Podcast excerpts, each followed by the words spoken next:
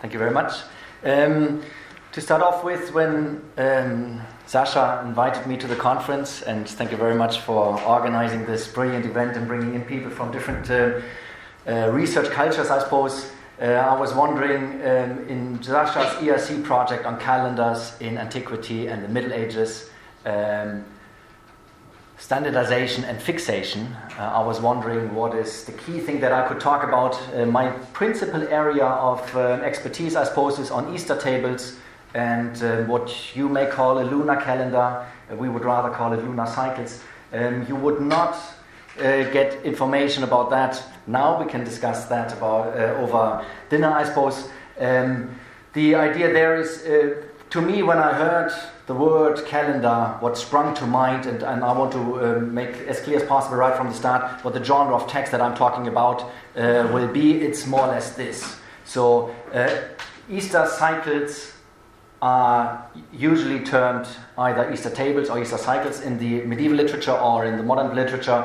Uh, lunar cycles are without uh, exception called lunar cycle. This is what, in the medieval terminology and in the modern uh, terminology for the uh, medieval tradition, is called a calendar. In German, we, we make the distinction, for example, between calendar with E and calendar with A. Uh, calendar with A is basically, in the end, uh, what I will be talking about is this format uh, a grid of 365 days. It's a Julian calendar. Bro- um, broken down into every single day with one Usually, it's not exclusively, but usually one month per page. We will see other examples, but uh, this is uh, an important tradition uh, within the early Middle Ages, which um, survives in almost every computistical manuscript, every manuscript that deals with the calculation of Easter, um, but also in liturgical manuscripts. So it's all over the place, and um, there is a debate for quite a while, started by um, this man Arno Borst, who died in 2007,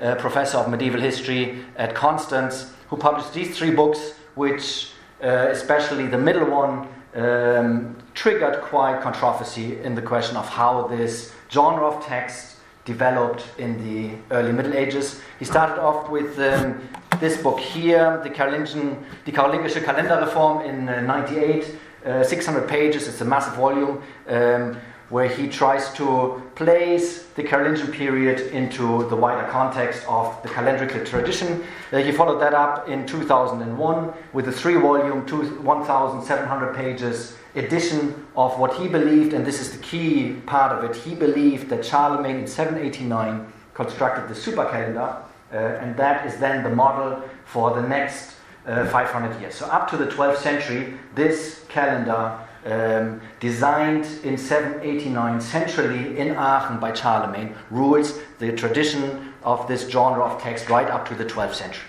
So every calendar that comes afterwards is just a variation of that. Um, there was criticism, that's why he wrote um, a slightly polemical book um, three years later in 2004 um, countering the criticism that has arose uh, has had arisen in just the one or two years after he published um, the major edition. This the, the middle text, uh, the middle book here, um, the the Karolingische Reichskalender, this three-volume work, is a massive, massive source of information. He collated 250 calendars from the 8th century right up to the 12th century, and the data that you find there. You may not agree with this argument. I don't, uh, as you will see in, in, in a second, but uh, it's a massive um, wealth of data and information.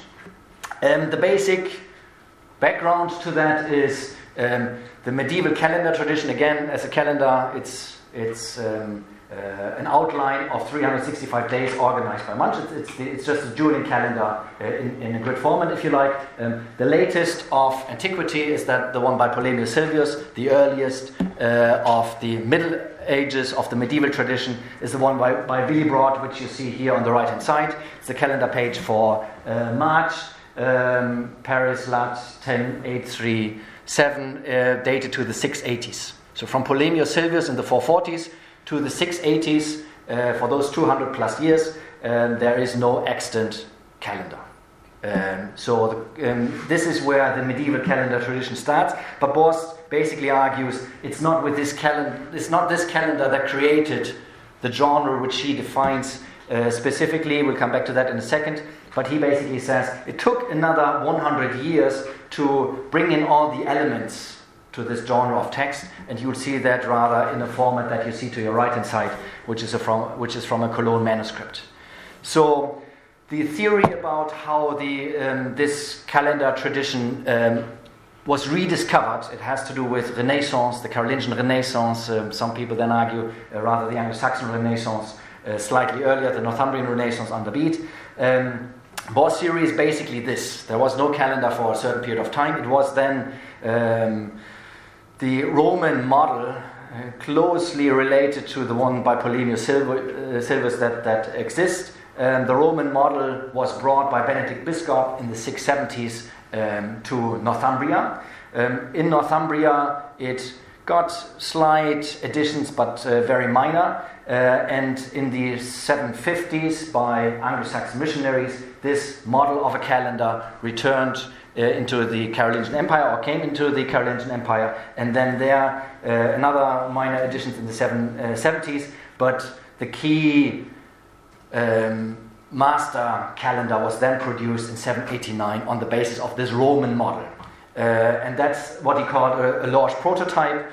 Um, just to show you the transmission history from Italy through Pil- uh, Northumbrian pilgrims, uh, Benedict Biscop, um, the, this calendar made it into Northumbria, from Northumbria through missionaries again, it uh, came into the Frankish Empire. Um, it has three layers, and this is important.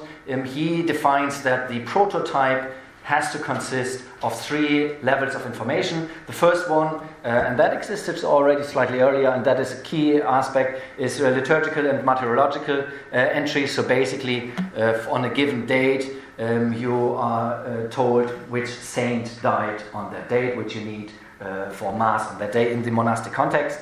Um, then you have computistical information, which basically uh, is in his reconstruction being um, computistical information, which is slightly different to uh, other traditions that were out there in the Latin West. Um, computistical trans, uh, information is basically this is the uh, earliest date for Easter Sunday.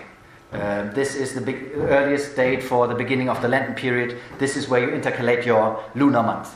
Um, and there are astronomical excerpts. So you have to have these three layers define um, this genre of text, uh, and this, he believes, was for the first time established in 789 uh, in Lorsch and then sponsored by Charlemagne. And this is the manuscript on which he bases the theory. Um, the manuscript is a Phillipps manuscript in, uh, in Berlin, um, the date of this manuscript is explicitly written down here. I mm, hope you can see it from the back. It basically reads from here onwards ab incarnatione domini usque in vicesimum primum an, annum regni caroli regis uh, sunt anni and then 789. So from the incarnation to the 21st year of the reign of Charles the Great, uh, of King Charles, um, there are 789 years. The manuscript itself is later. That is one part of the criticism. The manuscript itself is from the 840s. So only because um, the, there clearly is um, an extant or an archetype from 789, that does not mean that up to 840 there could not have been certain entries added. Uh, that's one of the problems. Um, the criticism really um, that has been um, prompted immediately uh, by are two publications, one by Brigitte Englisch. Um, she believes that this archetype, um, what defines the medieval calendar with all three layers, has already been produced in the 740s. So she basically pushes it back by 50 years. She basically says it's not an achievement of the Carolingians, it's earlier, it's an achievement of the Merovingians already, uh, of the emerging Carolingians. Um, I won't go into detail with that theory, it has problems on numerous levels. Um, the, the, the one that, is, that, that has been accepted more widely within scholarship is the one by Paul Meyvaert in 2002, published in uh, Analecta, published in uh, Analecta in 2002. Uh, and he basically says, um, no, all of the information that you find in this potential calendar of 789 um, is originally Bede's invention and Bede's idea. We know that Bede, in his computistical tract, uh, De Temporum Ratione, he prefixed a calendar. He says so explicitly, um, but the problem is he does not tell you what's in the calendar. And we have the calendar that you find in the manuscript transmission of Bede uh, has no standard format. And the question is any of these calendars that, that travels with Bede's text could potentially have been his, but it could also have been updated in later times, obviously. So the problem is that Bede in his own text refers only to three items within the calendar um, that must have been there. What Meyvaert did is basically saying that everything that Bede describes computistically in his work, he also incorporated in the calendar. But we can't be sure of that um, because we don't have a copy of the time when Bede wrote himself. So I'm not going into um, the details of Meyvaert's theory. We can potentially argue uh, or discuss that uh, later on. He bases it on a manuscript which itself is 10th century, which is problematic. Um, and uh, to me, the biggest problem is that Bede refers to the calendar that he prefixed to the beginning of his work only three times in his computistical work, and he explicitly mentions um, three aspects which are within the calendar, two of which you can also already find in Willibrord's calendar of the 680s. So it's a very basic, um, potentially from what we know for certain, it's a very basic um, original format that we already know from Willibrord's calendar of the 680s. So we can't, again, be sure what Bede's calendar really looked like from his references. Um, we have only very minimal information.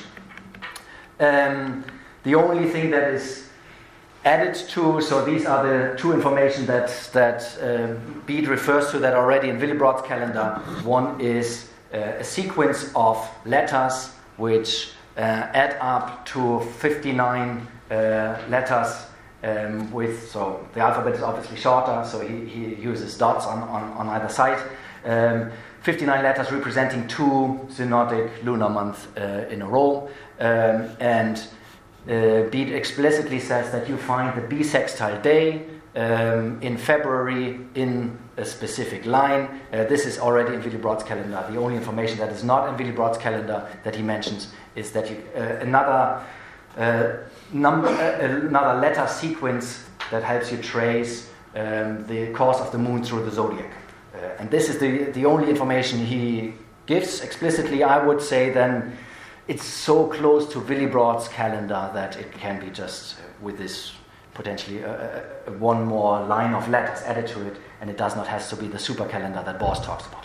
Um, these are the references. Um, the questions that, that I have there when I, when I think about this early emergence of the medieval calendar traditions are, is threefold. The first is are there potential alternatives route of transmission? Uh, it's, this scholarly debate is strongly based in Germany and um, in the Anglophone world, um, Anglo-Saxon world, I, sh- I should uh, potentially add. So the idea there is that a major transformation in time or in time perception was done centrally by Charlemagne, or you push it further back to the Anglo-Saxon, uh, uh, to the to the Northumbrian Golden Age uh, under Bede. Um, the question is, are there not potential other routes of transmission of calendrical ideas, or even this type of calendar? Um, the other question is, do you really need a Roman model? And this is so. These are the kind of the two questions that I will be talking about now. The other problem, which um, would need a bigger project, the problem with Borst's research generally, not just for the calendar, but also for uh, other texts he worked on, is that he his uh, presupposition is there is a centralized, um, a centralized endeavor produced by the, the emperor himself, and this sets the tone for the next uh, 400 years, um, which, is his, uh, which he tries then to prove. What we need to do is to use all of these 250 calendars uh, and test Borst's theory uh, on the opposite presumption. Could it not be monastic networks that do not radiate out necessarily from a center, but that uh, have their own more local traditions? Um, this would be very fruitful fu- uh, future research. I can only talk about these first two aspects um, alternative routes of transmission of calendrical ideas in the early Middle Ages, and is a Roman model necessary? So, again, this is a, the common presumption in many of the articles you will read about the Carolingian uh, Renaissance. Um, scientific ideas, not just the calendar, but generally scientific ideas, um, being brought through the uh, since the mission the, uh, the mission by Augustine initiated by Gregory the Great um, scientific ideas brought into Anglo-Saxon England from Anglo-Saxon England then uh, into the Frankish Empire where it formed the Carolingian Renaissance. Um, if you look at the three layers the one that I found most interesting and most revealing is the last one, which I have indicated here in yellow. Um, if you look at the computistical information, it's not only Bedan. So Bede sets a standard from around 800 onwards, but up to 800 there is no standard in certain computistical elements. Um, one of the elements that I will be talking about in a second is something that John talked about this morning. Um, where do you intercalate in a 19 year cycle? Where do you place the um, intercalated month? Bede gives you exact dates, where to place them, the year, but also the exact dates from the 3rd of, of March to um, the 2nd of April, for example. So that is, uh, these are exact dates, but there is an earlier tradition in Ireland that place them differently, and you find those in the calendar as well. So this raises the suspicion that it could also have gone through potentially Irish uh, channels. Um, what we know about computistical material generally is a different route of transmission for the early Middle Ages, um, which are, in, in a sense, in the end, afterwards for the Carolingian Renaissance, complementary. But this route of transmission comes from Visigothic Spain can you understand me? Can you hear me? Very good. So the alternative route of transmission is basically from Visigothic Spain into Ireland, from Ireland through Brittany into the Loire Valley, and then into the uh, either northern Italy or into the Frankish heartlands. Um, we can prove that on various levels. You can also see that in the calendar tradition. And the early medieval calendar tradition is beautiful because of the first level that I talked about, the saints that are listed, because through the saints um, you see the representation of local cults and you can trace the transmission of the calendar itself. Um, the key witness to me, it's, it's one of those witnesses that is hidden in Borst's big, in Borst's big corpus.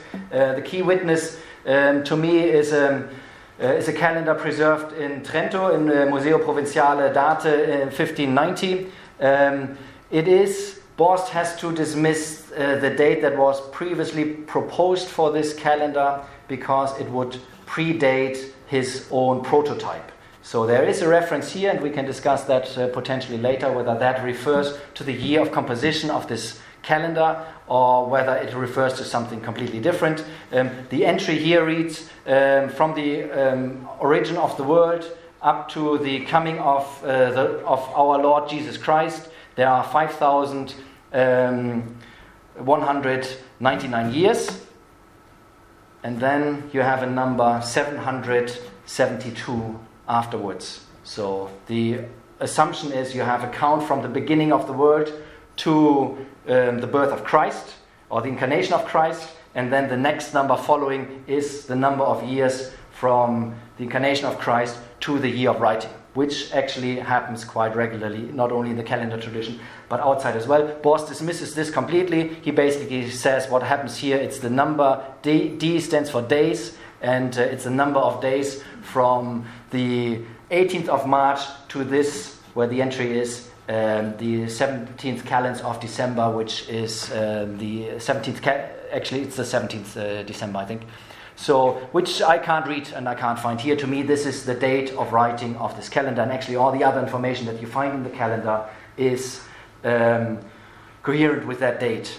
None of the other elements in this calendar, like uh, there's no saint who died after that date. There are two eclipses recorded in this calendar, both date to before this uh, year. It's an eclipse of 760 and 764. So this to me is an earlier calendar. It has all three levels. And actually, if you break the saints down that are recorded in this calendar, you get a different line of transmission.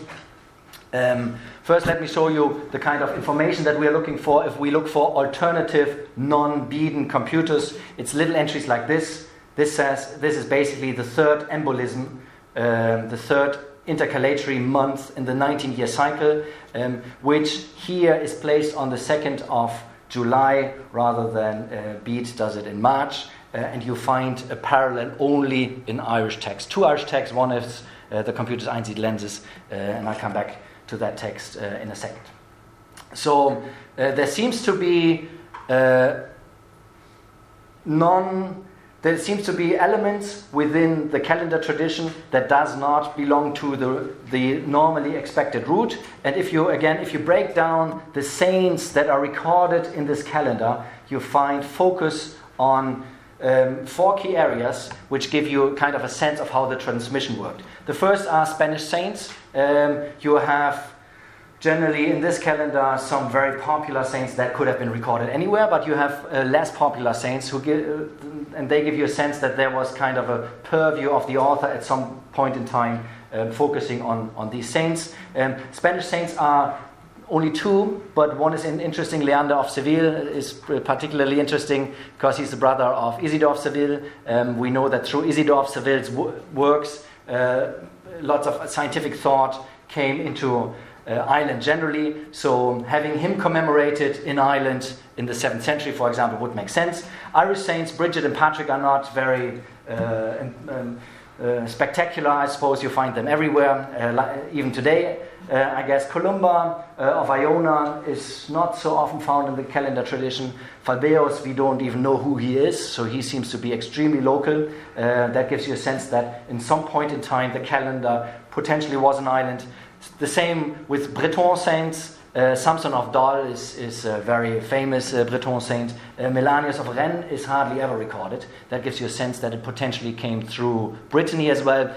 Then you have Loire Valley saints, Martin of Tours, very popular, but um, Queen Radegundis, for example, and you have also lay people there, which is uh, important, uh, not that regularly noted. Um, it goes into Burgundy. Um, you have Desiderius of Vienne, very popular saint. Um, so King Guntram, King Sigismund are not usually recorded in calendars. That gives you another purview for Burgundy. And then the interesting aspect uh, for me is uh, two more saints that are on this route of generally of how Irish ideas traveled into uh, to the continent. Gallus of St. Gall and Columbanus, who is only here explicitly mentioned as the abbot of Bobbio. That gives you a sense that um, the person who wrote that entry had an interest in Bobbio, not Columbanus being in some other point. That gives you, on this one calendar, a route of transmission uh, I would not suggest that it was written in Visigothic Spain originally because there are only two Spanish saints, but it was compiled first in Ireland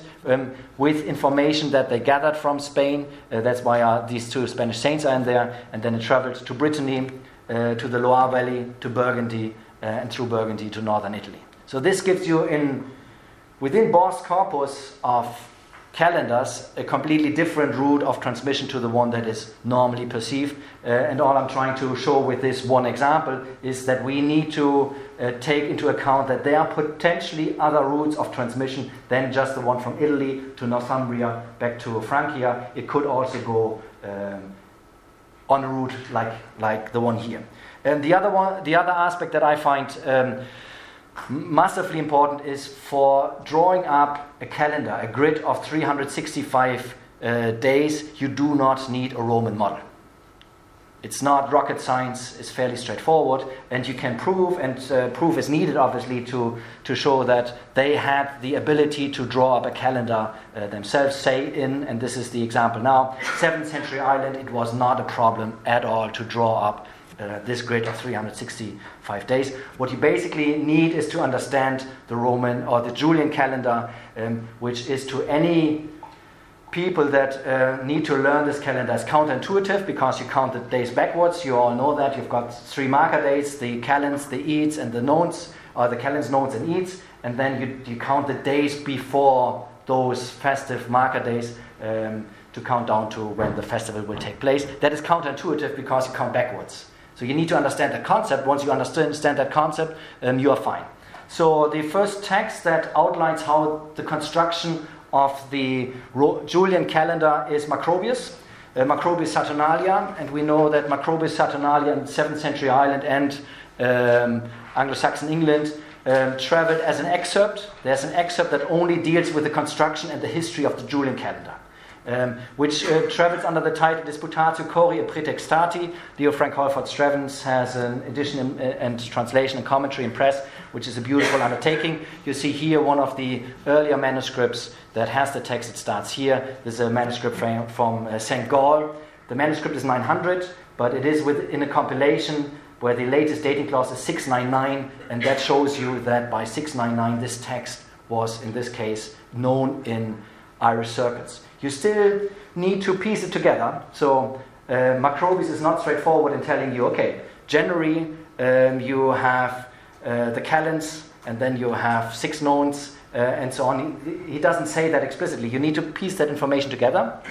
But we have this beautiful uh, manuscript from Einsiedeln in Switzerland, um, which basically here explains to you this is a computistical manu- manual of around 700, and it has um, roughly uh, six, seven pages that explain the working of the Julian calendar to whoever is interested in that. It's a, we know that it was produced in Ireland because of this part here, and I blow it up um, for a second. It's basically you have this is the oldest Old Irish numerals that um, were ever written that we have a record of, um, explaining the Julian calendar. It basically says here um, the first are the calends, Alio, the second are the four days before the nones, um, Tres, um, the third is the third day before the nones, Kethiavat, the fourth. So it's ordinal numerals and then explaining which day in the Julian calendar that is. Uh, that was a spectacular find because it's, it's um,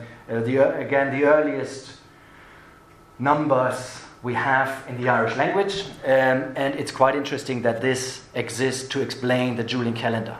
And this text itself has only five instances of the vernacular, the rest is a completely Latin text, only five instances of the vernacular, um, all of them for didactic purposes in this text. So he, what happens here is he could have done it, that's at least what, what I believe happens here, um, he could have done it with um, colors as well, but what happens here, he wants to set this column off from the other by, by, by code switching, by changing the language, so that you do not confuse this as being, uh, that you don't read this as a line.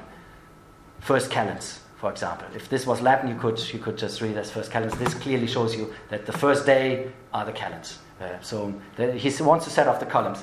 Um, actually, I was reminded um, of that. There's a, a second computistical textbook produced in Ireland in 718, 719 that also has Old Irish terminology, and I was reminded of that yesterday when Dasha talked about um, the expressions for the weekdays. There's a beautiful passage in that one which starts off explaining the, um, the days of creation of the world, the seven days of creation of the world, starting off with planetary weekdays, um, goes all the way up to Tuesday, Dies Martis, um, Dies Marti, and uh, then switches all of a sudden to an Irish term for Wednesday. It's not Dies Mercurii, but it's Dies Gedene, meaning the day of fast. And then, so planetary weekdays first, up to Tuesday, then the Irish term for Wednesday, and then the feria account afterwards. And we, we were, we were, took us two or three years to understand what's going on there. We thought maybe it's a hybrid system that um, they use their own terminology, they use the feria account, and they use um, it, it, happens, what happens to be there is uh, Augustine who says in the commentary to Psalm 94 that where he discusses the fourth day, uh, Wednesday, he basically says, if you have in your own language a term that does not resemble a heathen god, use that term, please. Um, so that person wrote that planetary weekdays, realized that they are uh, references to ancient, ancient gods. and he remembered uh, Augustine changed that and then continued on in feria writing, which is the Christian uh, practice. So it's, it's a beautiful passage in that sense. Um, you also see that in Notker, the reason why we have uh, Mittwoch in German uh, and, you, and you don't have that in English, you have Wednesday, Wodan's Day, uh, it's because of that very passage in Augustine. So Notker in the early 11th century thought he needs to change that weekday, just that weekday, because Augustine says so. Um, this is then early 8th century, and this is the breakdown. This basically, this is how you comprise it. So you have a very long excerpt from um, Macrobius first, then you have explanations um, like these, um, and then you have it in a very condensed format. January, August, and December have four nones, um, 16, or sorry, 19 calends after the Ides, and altogether 31 days. And the same for March, May, July, and October, uh, and April, June, and September. So it's a classification of how you construct your calendar. So this is all you need to set the grid. And this is in the early 8th century, this is common knowledge.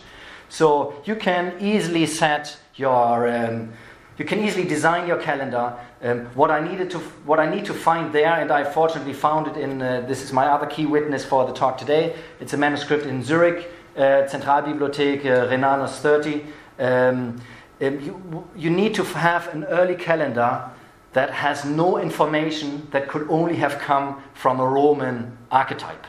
And this calendar here has um, two interesting purviews. Uh, one is Irish, um, Fourzé, the founder of Perona Scotorum in northern France, and then later on it traveled to Nivelles, uh, St. Gertrude of Nivelles. Um, so you have two foci in that calendar. It's an early calendar of around 750, uh, and none of um, the information um, is for not as not any of the information, you need a Roman model.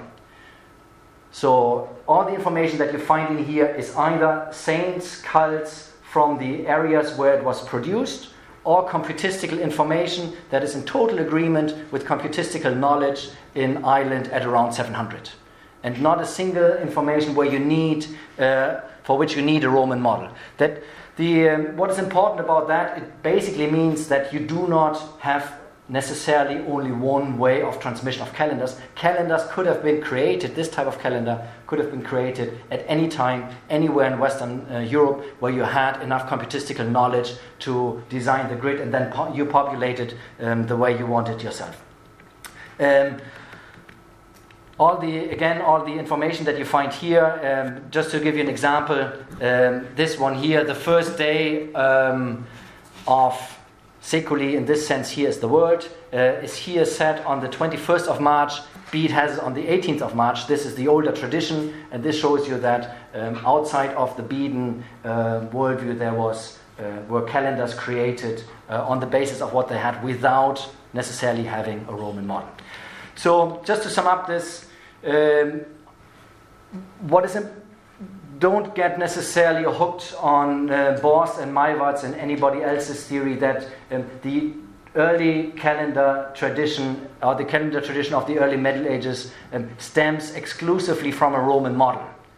It's not, it certainly is not necessary. You can prove that there's enough uh, expertise to design this calendar grid yourself and populate it with information that you have. Um, there are various routes of how it was transmitted. It's not just from Italy to um, Anglo-Saxon England back down to the Carolingian Empire, um, you certainly have another major stream of information that came from Ireland through Brittany, through the Loire Valley, then into the heartland of the Frankish Empire. Um, in this sense, the, it's, it's a more generic model, uh, or the information is continuously added to. You don't need the super calendar, and it does not need to be this imperial uh, endeavor initiated by Ptolemy. It gradually um, went into this calendar that has just happened to have a lot of information.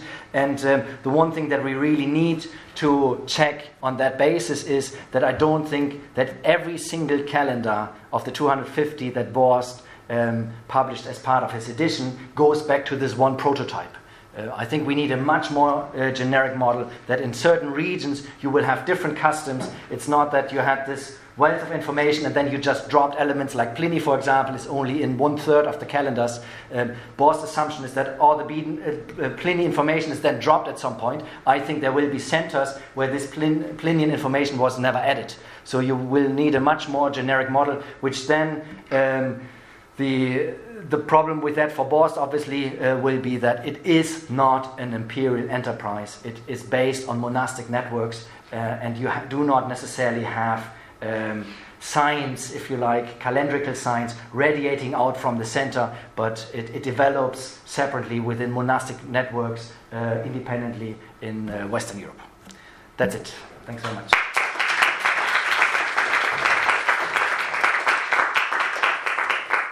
So I have a, a, it's a bit of a marginal question. in um, I think in the 789 manuscript that uh, Borst was maybe relying on, was there a count of, of the number of hours? Uh, or maybe I misread that? They do count the, the number of hours within the year. That is that is a common practice in the 8th century. You can see that. Um, let's see if I. Uh, at the top left, maybe the fourth line. Yeah, this is um, um, this is common practice as well. That in that month, you know, it's the hours of day, daylight, and and What, day, what's day the and night. origin of that of this count? I Um, know it from a, a lot earlier sources, but, but this European count, what, what does it come to? Where does it come from? Well, in the in the Irish uh, context, it comes from a text which some people, uh, which is ascribed to Anatolius, uh, circulated in the, in the seventh century, where it lays out that at the winter at the uh, winter solstice, you have six hours of darkness uh, and um, uh, what is what is the 18 hours of uh, daylight, and um, then you have per day in their terminology. Um, daylight increases by two, two th- and two thirds of a moment, and 40 moments are an hour. So you have a natural increase. It's, it's, a, it's kind of a linear model where you have a natural increase of daylight um, up to the summer uh, solstice, and then you have the, that, the equivalent decrease, um, which is actually it's, it's, it's a very fair point, and it's in um, this Nivelle calendar that I showed you uh, as well, uh, and I actually have a slide for that. Um, So maybe something could be said about the geographical position. Exactly, and this is this is the argument for this Nivelle calendar, and I, I don't I don't uh, buy that. Um, for so the Nivelle calendar, they basically say because of that information, because of these um, long days and short nights, and the other way around, it has to be a northern. Uh, at a very must have been created at a very northern point, uh, and it's usually attributed to Bangor for that reason. The problem is that exactly the theory, theory that is in here um, is in this pseudo or not pseudo, depending um, which theory you believe in, of Anatolia. So to me, it's, and we see that in, in uh, many um, other um, um, astronomical phenomena as well, they're calculated, they're not observed. So, and this is just the following that tradition where you just count your number of your increase of daylight, and basically 15 days, in 15 days, there's increase of daylight of an hour. Uh, and this is represented here, but it's not observation. I think it's the. I think this is actually a continuous tradition from Mesopotamia all the way down to the later Middle Ages, and uh, Certainly I think it's a very simple scheme, and it's it's. I don't think it's significant that it goes back to Mesopotamia because it, it doesn't have to be uh, a transmission from one person to the next. It could just be something which anyone would intuitively come up with. Well, in this case, it, comes through the text. The text itself is a, a Latin, um, potentially translation of what Anatolius of Laodicea uh, wrote in the late third century. Um, we have excerpts of that in Greek in, in Eusebius, um, but we only have the full text in Latin um, from, and that is the question: is that a, a faithful translation or not? Um, but uh, certainly, this text is the basis for, and where, wherever then this, te- if if that was originally Anatolius, then it would come from that. Yeah, I mean, the point I'm making Area you've got Anatolius, but then you could go further back also. Exactly. And Yeah, yeah. No, there's no particular reason to sort of draw a genealogy of the concept because I don't think we need to, to do this. But in this case, uh, the only reason why it's important in this case is that you can prove that it's a mathematical exercise and it's not necessarily observation. And it has always been perceived as observation, and that you can trace then the origin of this calendar to what uh, Bangor, Northern Ireland, um, which I don't think in that, that case you can. It's simply a mathematical exercise. Um, but what is important is it's information that was available in Ireland or Anglo Saxon England uh, at the time without any problems. So um, what I was looking for were elements that you find in, say, Polemius Silvius' calendar, and you don't find in the computistical text of the 7th century, then you really get the sense, okay, you know, if this information is in every calendar, then um, the archetype it, of that information must come from a Roman model. But you have quite a few calendars where you don't have uh, information that necessarily need to go back to a late antique calendar itself, so it could have been more generically constructed. So yeah, uh, I wanted to ask about the saint days. And um, you've probably done this already, but I, I just want to ask anyway. Um, when you have, um, so you have some, some Spanish saints, and you didn't have that many of them in, in that manuscript, maybe two. And then you have uh, a small bunch of, of Irish ones, and then you've got a, a longer list of, of uh, saints from the Loire and then from Burgundy. And it seems obviously what's happening is that as the tradition moves from one place to the other, you have to remove some of the old ones to make to give way to the to, to local ones which might be on the same date. But I just wondered if you could sort of if that could be verified. In other words, can you, uh, looking at this list, for example, are there some significant Spanish saints who are missing here because, just to give an example, because uh, maybe uh, it, it's on the 4th of July and Martin de Soir had to, had to be uh, substituted at that point. Yeah. If you can do that, then you're able to, uh, to correlate this list of regional saints with a, um, with a, a progressive um, progressive development, and you're able to say that the, the, the earliest layer is Spanish and the latest layer is is, is French, because otherwise you could, in theory, reverse the Yeah. order. Yeah, yeah, yeah. Uh, that's true. But you can't do that. And in the end, uh, you see it uh, in, in this model. You do have space, and none of the calendars is completely overloaded with uh, saints. So where, wherever I traveled, you would add your most important you can saints. You can have two entries, uh, and say the 21st of March is, is usually a very cramped day where you have computistical information as well. Um, so the earliest Easter full moon, the, the, the epact, and so on. Um, so you can cramp a lot of information in that one line, and only then, if that, that um, piles up, you would get a problem. But there's generally not a massive problem with space, and you see it here already. You have, you do have space, and you can, you can add to it. So um, deletion, yes, it, it, it, the theory is that it happened, but it's very difficult to prove.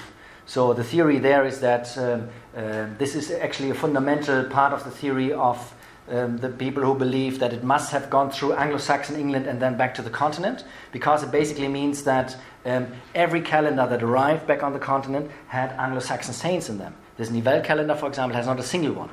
That you can only explain by a very national, and nationalistic purview of the people in that specific monastery that they deleted all Anglo-Saxon saints. Uh, It's difficult to prove. It's it's uh, a lot more difficult to argue than to basically say well, it just accumulated.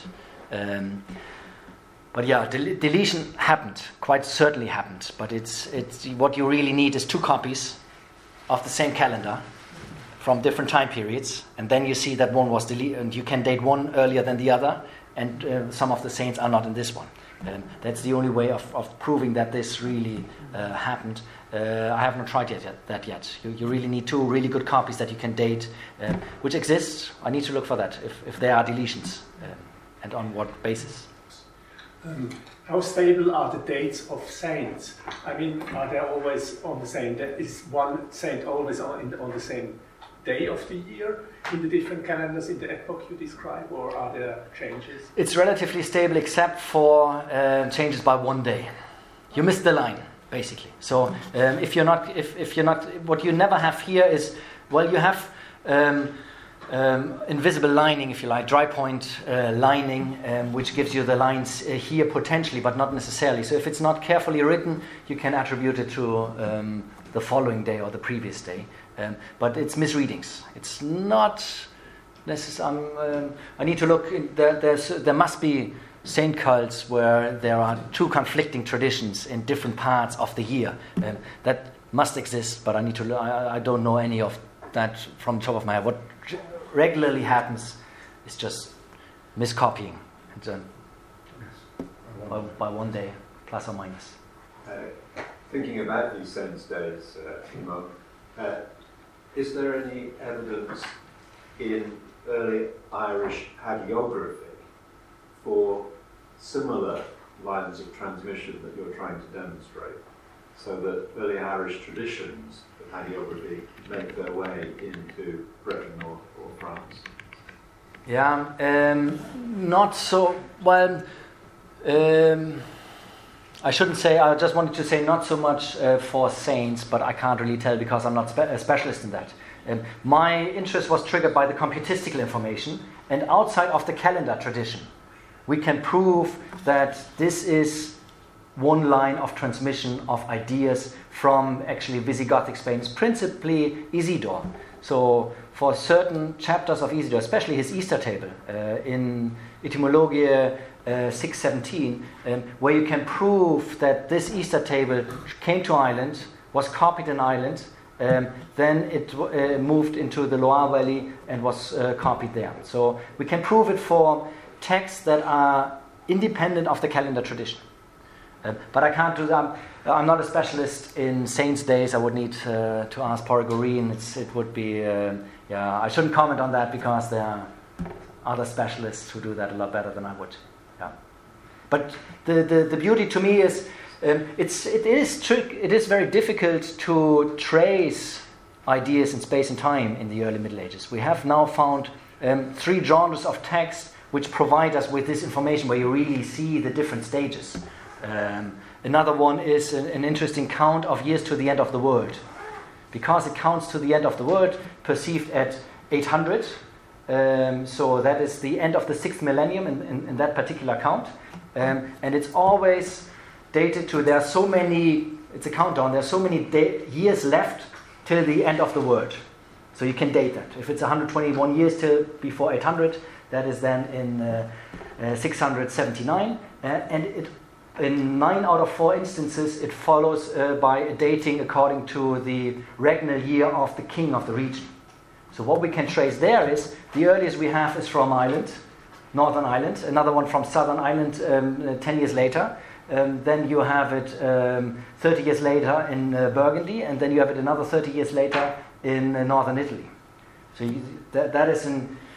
We too often think we don't have to prove it, but we do. And whenever we have these kind of, of evidence, uh, that's extremely helpful for us that you can, can, can trace some lines of transmission of ideas, which normally we would argue it's, well, it's of the pilgrim route to Rome anyway.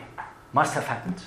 But can you really prove it? So these are three it's chronology, it's computistics, and it's calendars um, which are, in, in that sense, two different, uh, three different genres of text, and for each we can prove that.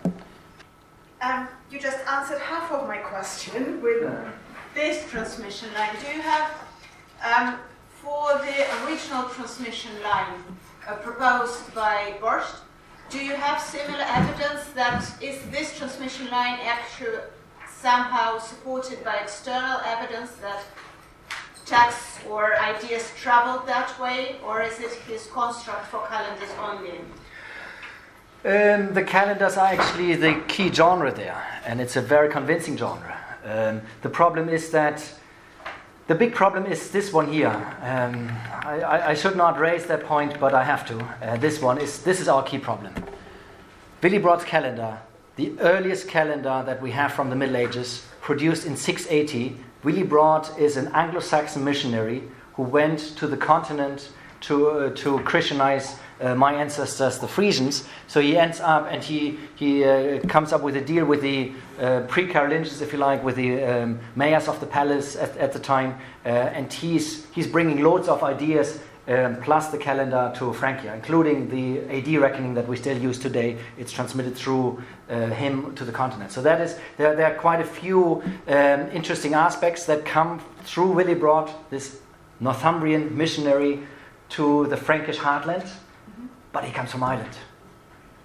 So he leaves Northumbria uh, at the age of 21, uh, goes to Ireland for 12 years, and then from Ireland starts to uh, goes into the Frankish uh, empire. So it's not the question there is, is, what, what he brings to the continent is that purely Northumbrian thought, if you like, or um, is that added to in his 12 years in Ireland through Irish concept and so on.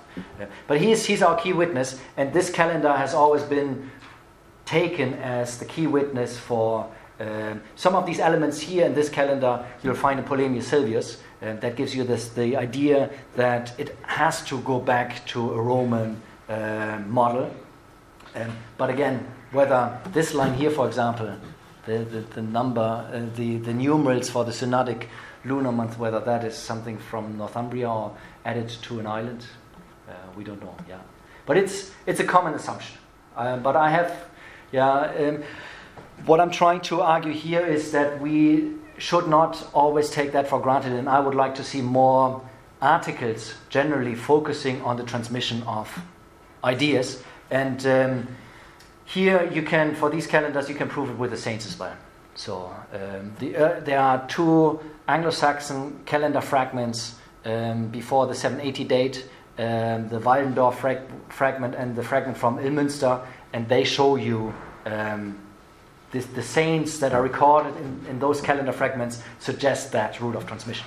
But the calendar, calendar for transmission history, the, these calendars are beautiful and they will always be uh, the core. But um, methodologically, the problem is exactly what Sacha said. Um, you have those regions and you can identify those regions, but from which region they went to the other, um, that you can't, you find very, very difficult to prove. And this is the beauty of if there are uh, eclipses in it, because you can trace the visibility of eclipses, and then you know at least uh, at that point in time it must have been there. Yeah, Sacha. Yeah. So, uh, one other question. What is the relationship between um, this manuscript calendar tradition and the Codex of 354? Why? I mean, of course, the witnesses we have of the of 354 are much later. But what is, or, why is it actually that we don't have any earlier manuscripts of calendars? Because if, if we know that a codex was produced in 354, presumably they must have been producing further manuscripts of this type through the centuries. So why does it have to wait till the, the 7th century till we, we have any survival? What um, I find extremely irritating, if we look at the map again, let me see if I, um, it doesn't matter which map. Um, what I find extremely irritating is that we do not have um, any witness from Visigothic Spain. Uh, so there is a, a massive intellectual culture. Isidore is just one representative of that. We don't have a calendar from Visigothic Spain which has constant interactions with um, the Roman center, if you like, as well. So I don't know. It's it may be one of the uh, what we generally say for the early period, obviously, is um, that it did not survive. So any manuscript before 800, we have hardly any evidence for manuscripts before 800 anyway, and then it, it, it explodes because um, monasteries, uh, new foundations of monasteries explode. So our, our um, manuscript evidence explodes from 800 onwards. It's extremely limited before 800, generally. So it may just be that um, these calendars have not survived um, the um, turbulent history of that region as well. They may have been destroyed. This is, if you think about Ireland, for example, we reconstruct early medieval Irish history uh, on the basis of almost exclusively to 95% of texts that survive only on the continent. Only 5% of the manuscripts that we work on to reconstruct Irish, early Irish medieval history still survive in Ireland itself. So it can just be bad luck and destruction. But it's, it's one of the problems. We have to work from what we have. So. So if there are no further questions, thank you again to you and to all the speakers.